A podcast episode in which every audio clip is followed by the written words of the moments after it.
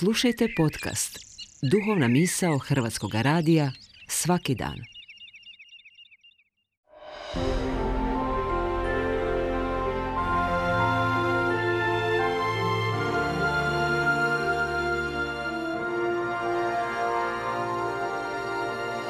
Duhovna misao.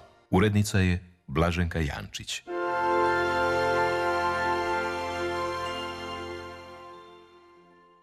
Ja sam Ante Vranković. U katoličkoj crkvi postoji liturgijska knjiga u kojoj su po danima zabilježena imena svetaca koji se taj dan svetkuju, s kratkim životopisom.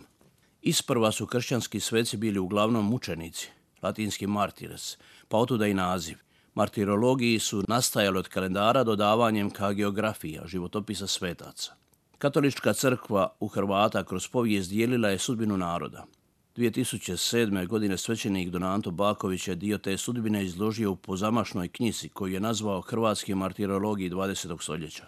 Knjigu stradanja pripremao je 17 godina. Na 1100 stranica piše o 664 osobe koje su se pripravljale ili su bile u crkvenim službama, a koje su pobijene između 30. godina prošlog stoljeća i domovinskog rata. Pobijenih iz puka Božjeg bilo je puno, puno više.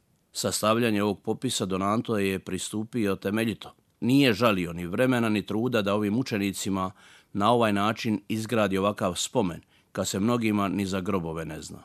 Mučenici nisu opisani po nekoj njihovoj važnosti, već po građi koju je Donanto o njima imao.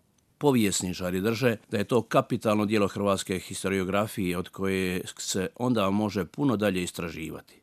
Dijelo također na najvjerodostojniji način otklanja priču kako je komunizam u Jugoslaviji bio bolji, mekši i humaniji nego u nekim drugim zemljama pod komunizmom. Da pače, kad se usporede žrtve u Hrvatskoj sa žrtvama nekih drugih zemalja, ispada da je jugoslavenski model bio posebno krvološan prema katoličkom kleru i vjernicima. Crkva u Hrvata je prva po brojnosti mučenika u usporedbu s drugim državama. Za usporedbu Njemačkoj je za nacizma stradalo 220 svećenika, a za komunizma nakon rata u istočnoj Njemačkoj 110. U Sloveniji je za vrijeme nakon drugog svjetskog rata stradalo 220 crkvenih osoba, a u Poljskoj od 1944. do 1979. pod komunizmom ubijeno je 187 katoličkih svećenika. U Slovačkoj, koja ima približan broj stanovnika kao i mi, u razdoblju komunizma ubijeno je 14 crkvenih osoba, dok je u Mađarskoj stradalo njih tek desetak. Ili u Albaniji pod režimom Envera Hođe, koji je proglasio prvom ateističkom zemljom na svijetu, stradalo je 67 crkvenih osoba, a kod nas preko 660. Kakav je to komunizam kod Hrvata? Nema tu humanizma. Partizani su do 9. svibnja 1945. ubili 240 crkvenih osoba. Ozna, Udba i partija nakon rata još 263.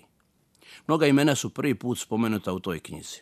Možda je i dobro, iako je čudno, što kod nas i danas još postoje brojni trgovi, ulice i spomenici voljenom vođi. A neki još i slave i hvale Ljubičicu Bijelu. Možda je to dobar podsjetnik na teško, ne tako davnu prošlost i pokazatelj kako je sjeme zla duboko posijano našem narodu. Naraslo trnovo stablo i još donosi gorke plodove podijela i mržnje. Donanto imao idući cilj popisati svećenike robijaše pod naslovom Martirologiji broj 2. To je popis onih koji nisu bili ubijeni, ali su godine i godine svojeg svećeništva umjesto u crkvama, u isvojonicama i za propovjedaonicama probeli po titovim tamnicama. Zamislio je i martirologiji broj 3, u kojemu bi svoje mjesto pronašli svi vjernici lajci koji su bili žrtve prošlog režima. No to će trebati nastaviti netko drugi, jer Donanto je preminuo u siječnju 2017. Svojim marljivim radom sakupio je dragocjeno povijesno blago, ali najdragocjeniji je njegov duhovni doprinos. Njegov sustavni rad je najdragocjeniji prilog novim postupcima za proglašenje slugu Božjih, blaženih i svetih među našim učenicima, jer oni nam zaista mogu biti uzori.